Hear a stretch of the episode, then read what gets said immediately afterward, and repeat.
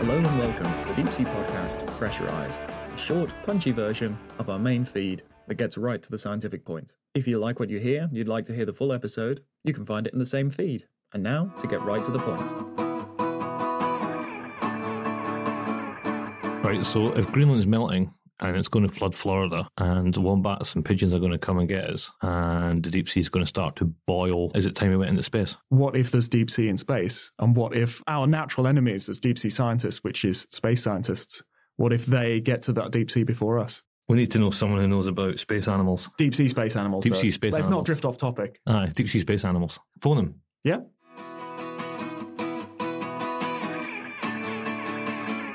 I am incredibly lucky to be joined by Dr. Kevin Hand, astrobiologist at NASA's Jet Propulsion Laboratory, director of the Ocean Worlds Lab, and involved in a massive range of missions to uh, to search for life outside our planet. An incredibly busy person that I'm I'm really grateful that you spared a little bit of time to to have a chat with us on the Deep Sea podcast, which it turns out we're not so different, you and I. Uh, so I'm really excited to hear about these sort of potentials for for alien life. Can you can you quickly rattle off what you think are our best candidates that we currently know about? the sort of rule of thumb, the, the the mantra of NASA's search for life beyond Earth has long been find the water. And so when we look out into our solar system, we can ask the question, what worlds in our solar system or beyond have presently or have had in the past liquid water? And to that end, um, Mars has long been the premier world and the focus of much of our robotic exploration, and for good reason. You look at the surface of Mars and you see this history of flowing liquid water, of, of lakes, and potentially even oceans. But that's liquid water that may have existed billions of years ago. The Perseverance rover is right now uh, rolling around in Jezero crater looking at ancient delta deposits for signs of life that may have existed in that ancient lake. But when it comes to the search for life beyond Earth, as much as I love Mars, one of the challenges there is that we're not going to find any big biomolecules. We're not going to find any DNA or, or other large information storing molecules from billion year old rocks. Those molecules, they, they just don't last long in the rock record, even here on Earth. And so part of what fascinates me about the search for life elsewhere is potentially finding life that we can study and understand and determine whether or not its biochemistry is completely different from ours, whether or not it runs on DNA, RNA, proteins, or whether or not there's some other game in town. And for that, these ice covered ocean worlds of the outer solar system, in my opinion, and in the opinion of many of my colleagues, are the premier places to go. Uh, these are worlds like Jupiter's moon Europa, Saturn's moon Enceladus, and Saturn's moon Titan. These are worlds that are covered in ice, but beneath their icy shells exist today vast liquid water oceans. So if there's a lot of liquid water there today, might there be life alive there today? Uh, who knows? But when it comes to exploration, these are the places that I'd like to go. Historically, when we, we were sort of thinking about the, the old Goldilocks zone and the, the looking for planets that looked like Earth, it wasn't even what Earth looks like. It was this very human centric version of Earth. And, and one of my little things I preach is most of this planet is covered in water and most of that water is very, very deep. This is mm-hmm. not just a blue planet. This is a deep sea planet. Oh. And that we get fascinated by like, oh, let's look for rivers and lakes. And it's like, no, if we're using even ourselves as an example, you should look for deep sea.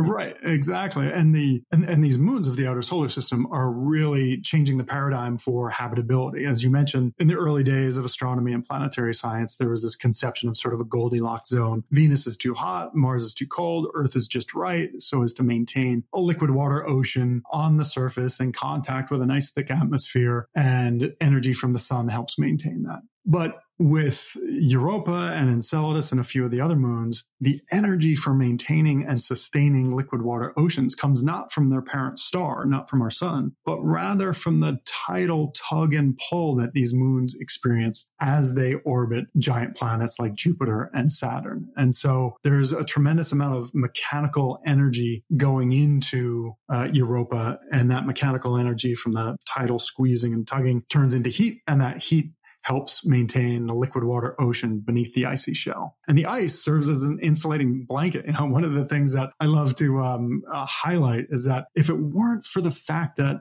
when water freezes, it becomes less dense and thus floats. If it weren't for that beautiful little quirk of the universe, then these subsurface liquid water ocean worlds would not exist because that those icy shells really are a thermal blanket protecting the oceans from the, the coldness of space and retaining the heat that is created from tidal energy. I find it incredible that it's it's such a different mechanism because uh, when I first was sort of learning about this theories, I thought, okay, it's it's going to be an active core, it's going to be hot in the middle, you know, in the same way that our planet is. But the forces are so extreme. It's being kneaded like dough and it's friction. It's friction that's providing the, the base energy for these systems. And that's, I found that incredible. And of course, that's going to have impacts on, on what life might be possible there. Cause even with our own theories on Earth, it's rhythm, it's change, it's looking for the chance encounters of complex molecules. And a static system isn't going to do that. Even with mm-hmm. energy input, it needs change for things to coalesce and then break up and then coalesce again. Exactly. You know, biology, life needs disequilibrium, be that chemical disequilibrium, say at hydrothermal vents or some photons coming from a, from a star. So life needs that disequilibrium to, to sustain itself, to harness the, the energy needed to drive metabolism. And one of the things that, you know,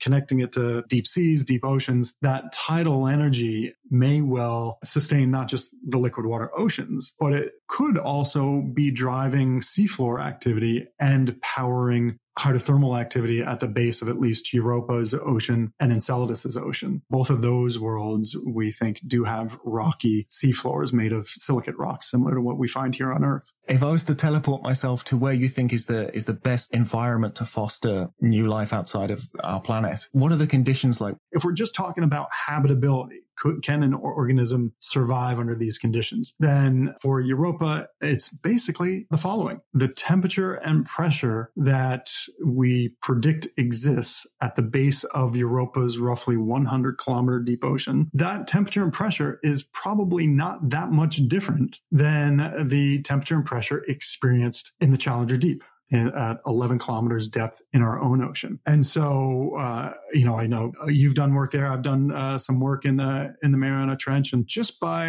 a fun little size comparison, it turns out that on Earth, this big planet, the, the pressure at 11 kilometers deep is very similar to the pressure at 100 kilometers depth within Europa, where the gravity, because of Europa's lower mass, is one seventh that of the Earth. And so uh, the pressures are quite comparable. And so, in terms of physical conditions, uh, obviously we don't fully know the chemistry of Europa's ocean, but we think it's liquid water with some salts in it and maybe some sulfur and, and, and other things. You know, I, I think if you took a little Mariana Trench amphipod and put it into Europa's ocean at say 50 kilometers down, it might well do fine. Who knows if uh, if there would be sufficient food for it to, to survive, but it would at least it would survive long enough to get hungry, which is fascinating. which also, uh, you know, coming to the robotic side, if you could magically transport the uh, Deep Sea Challenger, the human vessel that James Cameron took down to the Challenger Deep in 2012, and, and I was a team member on that expedition, if you could miraculously get that vehicle out to Europa, it would do fine in Europa's ocean ocean. Now, I got to put a little asterisk there because we don't fully know the ocean currents and a few other things. But from a, a temperature and pressure standpoint, the deep sea challenger would have done fine. And the temperature of Europa's ocean water is probably hovering in that range of minus four to zero uh, C. Uh, maybe it's a little hotter down around some hydrothermal vents, etc. The harsh environment is the surface of Europa. The, the challenging uh, aspect is getting through the ice shell, which is perhaps on average, say 10 kilometers in thickness. There's a big debate about that. But once you got to the ocean, some of our Earth technologies might do quite well. We've got this incredible test bed right here where we live. right. And, and, that's part of the beauty of the, the win-win of developing an ocean worlds program where we can really have the vision of someday exploring the seafloor of, of Europa's ocean and Enceladus's ocean while simultaneously as we kind of develop those tools and technology, uh, advancing our capability for exploring Earth's ocean. I kind of like to think of that evolution of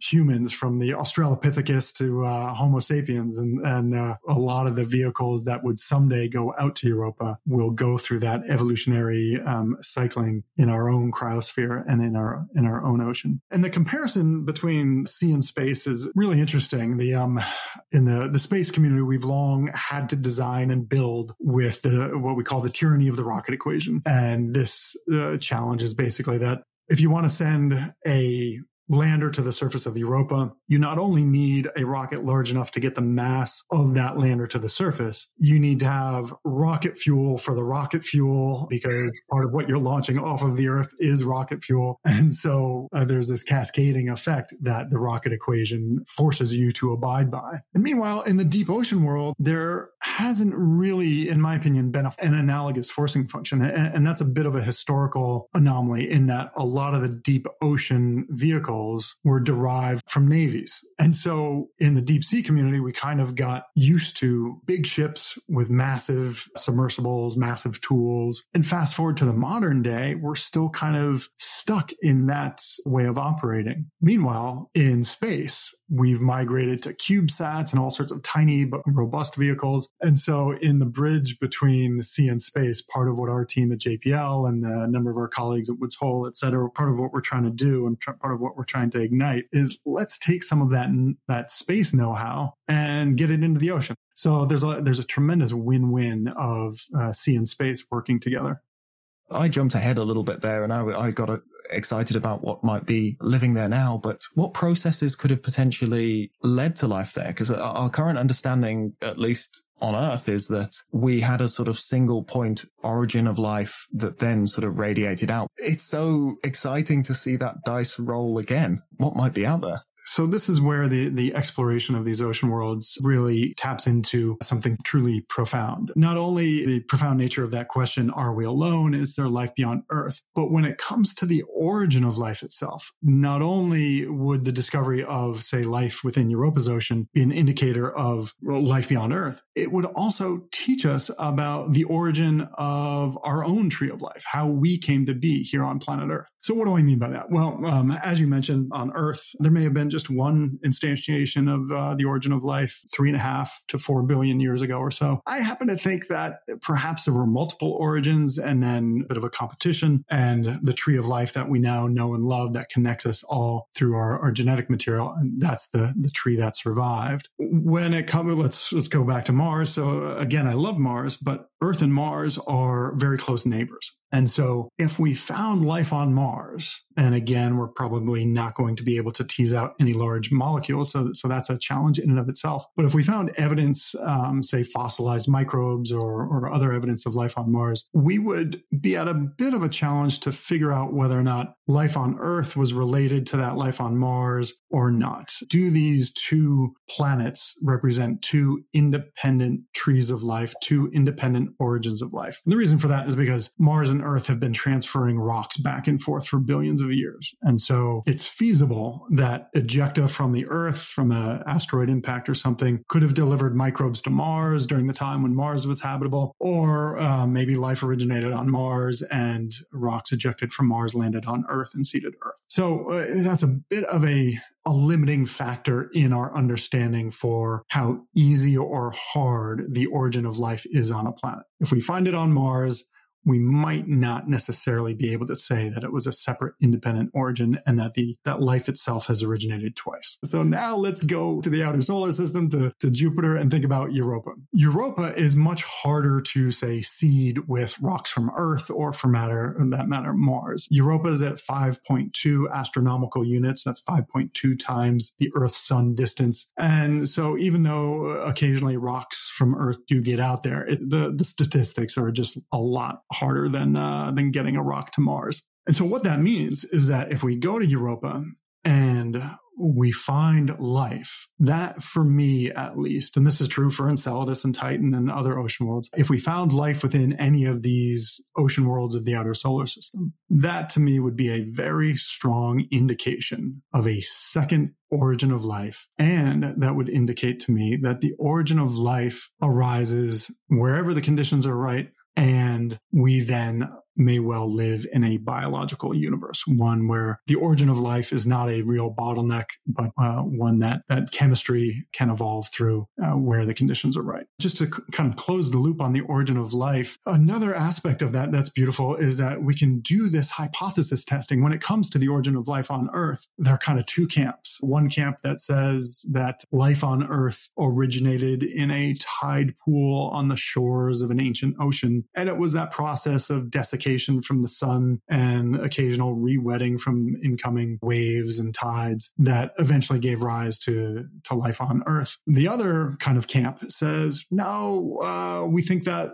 life on Earth originated in deep sea hydrothermal vents. And the chemistry of hydrothermal vents is conducive to some of the evolution that we think was at the, the foundation of the origin of life itself. So there, there are really strong and good and interesting arguments for both of those ideas. And what I love about the exploration of Mars and also the exploration of Europa and Enceladus and, and all these worlds together is that the ocean worlds of the outer solar system would largely be a test of the hydrothermal vent origin of life hypothesis because eh, there's there's no atmosphere on Europa, there's no continents, there's no tide pools uh, lapping onto shores. Europa's an airless world. Uh, it's just ice and space, and once you get through that many kilometers of ice, you're in the ocean. And really, you've got two modalities for the origin of life: the hydrothermal vents, and a much lesser considered origin of life area that I like to explore, which is the possibility of life forming in ice sheets. But tide pools is kind of off limits for these ice covered ocean worlds. Meanwhile, for Mars, Mars, uh, if life did originate there and it wasn't seeded, uh, life on Mars would have been kind of a, a tide pool kind of scenario, most likely. Would the life be anoxic? Because our, our hydrothermal vent communities are, are by and large, I think, still fairly oxic. So there's still a connection to, to photosynthesis. yes, Thom, this is a, you couldn't have asked a, a question that's perhaps more near and dear to, to my heart. And actually much of my, my research on, on Europa, which is you know, how far along could life get and, and what are the metabolisms that could take place? As you mentioned, of course, on Earth, oxygen arose because of photosynthesis. On Europa, the ice is going to prevent photosynthesis, but perhaps unique amongst the various ocean worlds, Europa's ice has hydrogen peroxide and oxygen in the ice. And that hydrogen peroxide and oxygen are made by merit of the radiation environment of Jupiter's magnetic field. And so this is a big challenge for robotic spacecraft. You've got to survive the harsh radiation environment, but it may actually be a big benefit for the geo. It may be the reason it's worth it. yeah, exactly. so, so we know that this, we, we, with our telescopes, our, our ground-based telescopes and our spacecraft, we can see these, these oxidants like oxygen and peroxide. And peroxide, of course, decays to oxygen once it get, gets into warmer water and warmer conditions. And so I've actually done the math on this that, that, uh, depending on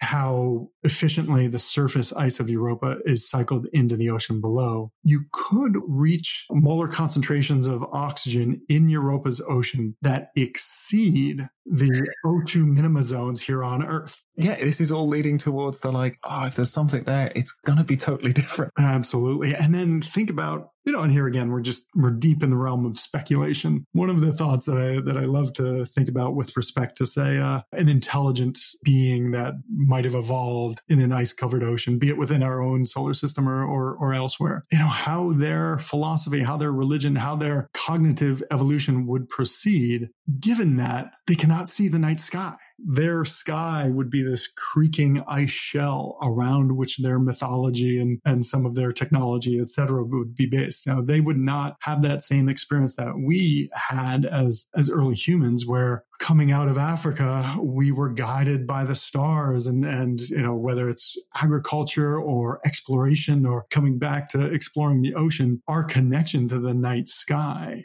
helped not just motivate it, but through navigation also help make it possible. For an intelligent creature living in an ice covered ocean, how would their curiosity be motivated? What kind of mythology, et cetera, would they, would they develop? Oh, that's, oh, I love this stuff. Thank you so much for sacrificing some time. I know one, you're very busy anyway, but it's an exciting time for you guys at the moment with, with Rover Ops. So thank you so much for cleaving out a little bit of your schedule to have a chat with us today. My pleasure. And thanks for the invitation. Even though it's pretty far in the future, it'll be a long time before we manage to get equipment to these places. People are already trying to figure out how we're going to do that. So, do you know someone who, who, who knows about deep sea vehicles that were ultimately a test bed for space travel? I do, and it is someone we've been to sea with, Who's that? Casey Machado. I'm joined by Casey Machado, research engineer at Woods Hole Oceanographic Institute. Thanks for coming on. Yeah, no, my pleasure. Thanks for having me. We sailed together a few times sort of back in the day. Back in the day, Landers and Nereus, right? Yes, we had the very bad day. the loss of Nereus, which was a, a spectacular sort of AUV, ROV hybrid platform. And I wanted to sort of leap off from that. I'm sorry to sort of start on a negative, but at least from, from my understanding, that's what kind of changed the philosophy from the research group of a single, very capable, very high value asset to do this, this high risk, super deep work. It is a, a very good point, and that's how we got to um, sort of the the Orpheus concept, which is cheap and cheerful type vehicle from Nereus, which was, like you said, very complex. But after the loss of Nereus in 2014, there was this big gap where we didn't really have the same extent of capabilities for doing Hadal exploration because Nereus just could do so much while you were down there and you had the sort of live connection to the surface. And to have that just like go away and then kind of, I mean, it's taken years and years now and we're still not back at that point. So we kind of went away from that possibility of just having everything kind of taken off the table all at once to what we're sort of calling a more distributed architecture, distributed systems. So lots of little things that do tasks rather than one big thing. So if you lose any one thing in that, it's not sort of the whole house of cards falling down stripping down to to sort of multiple lower cost vehicles there's a sort of refining in order to do that isn't it it's, it's everything is super reliable and if it's not entirely necessary then it's not on there. They're mission focused vehicles. Yeah we tried to keep the design as lean as possible which then makes a great building block later on to add the more complicated mission specific payloads and all of that since it's small, it lets you get on any any size ship that you would want. So you could operate on like 20, 30 foot fishing vessel just the same as you could on a 100 meter long research vessel. and to allow the system to navigate and understand its surroundings, you formed an interesting partnership. Very much indeed. The whole project has been a wonderful collaboration with uh, NASA Jet Propulsion Lab, which is also part of Caltech.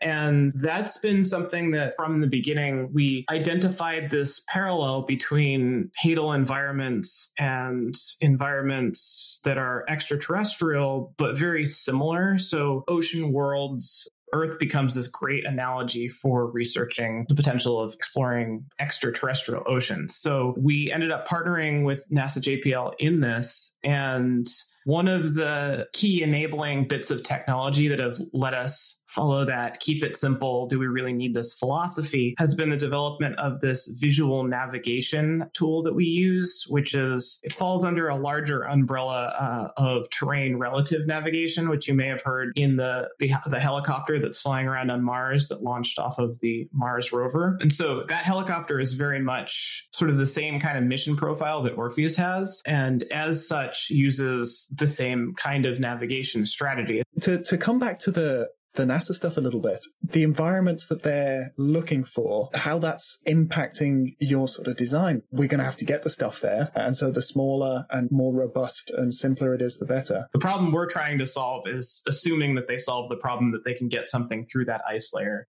There's a lot of a lot of parallels and things that have struck me in space as I've learned more about it over these past few years that are like, oh, this is a lot more similar to what we're doing here on Earth than I would have imagined. You would have think like, oh, space, that's a completely Yeah. different thing. Environmentally, I find that really cool. And then from a engineering standpoint, there's a lot of similarities in the design challenges for going to space, but then there are a few like key differences. For them, they're they're always governed by what they call the rocket equation, right? The heavier something is, the more rocket fuel you need to basically shoot it off of Earth and get it into space. And in the ocean, we don't care as much what something weighs in air. WHOI's Jason ROV weighs, you know, upwards of 10,000 pounds, right? So it's something you wouldn't even imagine shooting up as a science payload into space. But it's it weighs zero pounds because it's neutral on the seafloor, right? Because we have buoyancy there. So that sort of push and drive for miniaturization was something that uh, the folks at JPL really, you know, from the very beginning were like, hey, like this can't be a 10,000 pound thing if it's ever going to go to space. And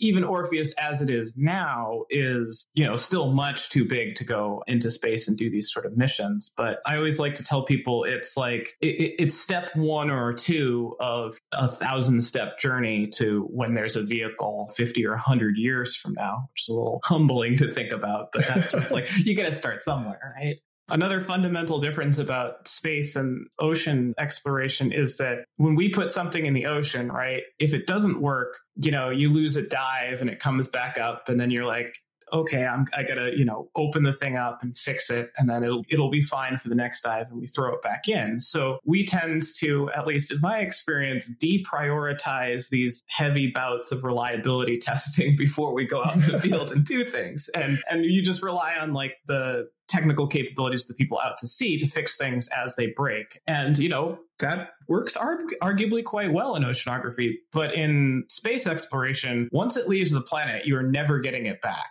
maybe that'll change in the future. But things that would go out to Europa, that's a, it's a one way trip. I feel like maybe we could learn a lot from NASA on the deep sea end of things. Me and Alan have, have, talked about this a few times on, on the podcast, but there's there's massive parallels, and the deeper you go, sort of the more it starts to align with the, the issues that NASA are up against: high risk, high reward, really sort of cutting edge stuff in extreme environments. But they seem to come across so positive and optimistic. They've just got amazing PR and, and it feels like the whole of humanity is sort of behind them in these things. And I, I think us in Deep Sea, we can be a little bit pessimistic. I'm wondering if you, you're finding any sort of elements of that working with them and if there's anything we can learn from NASA and the way they do things and just being a bit more positive about what we do and, and how we're doing it. I think that there is definitely a lot to learn. I think actually both ways. And I do, I do agree with sort of like the overall portrayed attitude of, I guess, oceanography to space exploration. I wouldn't begin to speculate why, like, where that comes from, aside from maybe just we're all salty old sailors who are, you know, grumbling and such. Yeah. Um, there is that kind of like, you know, forward projecting optimism and hopefulness in that. And the thing that kind of got me, and this is like one of those little, like, more, you know, emotional, personal based things, is I went out to JPL several times during this collaboration working there. And like, they have like JPL's motto is dare, mighty things. Um, just, but that that's like like a really cool motto. Like that's just like you know what, do something that somebody else doesn't think is going to be possible. And I think there's a lot of there's a lot more hesitation to do that and to try like really crazy inventive things in the ocean. Maybe as a as a person who's built a career about trying crazy crazy things in the ocean. It's exactly why I wanted to talk to you.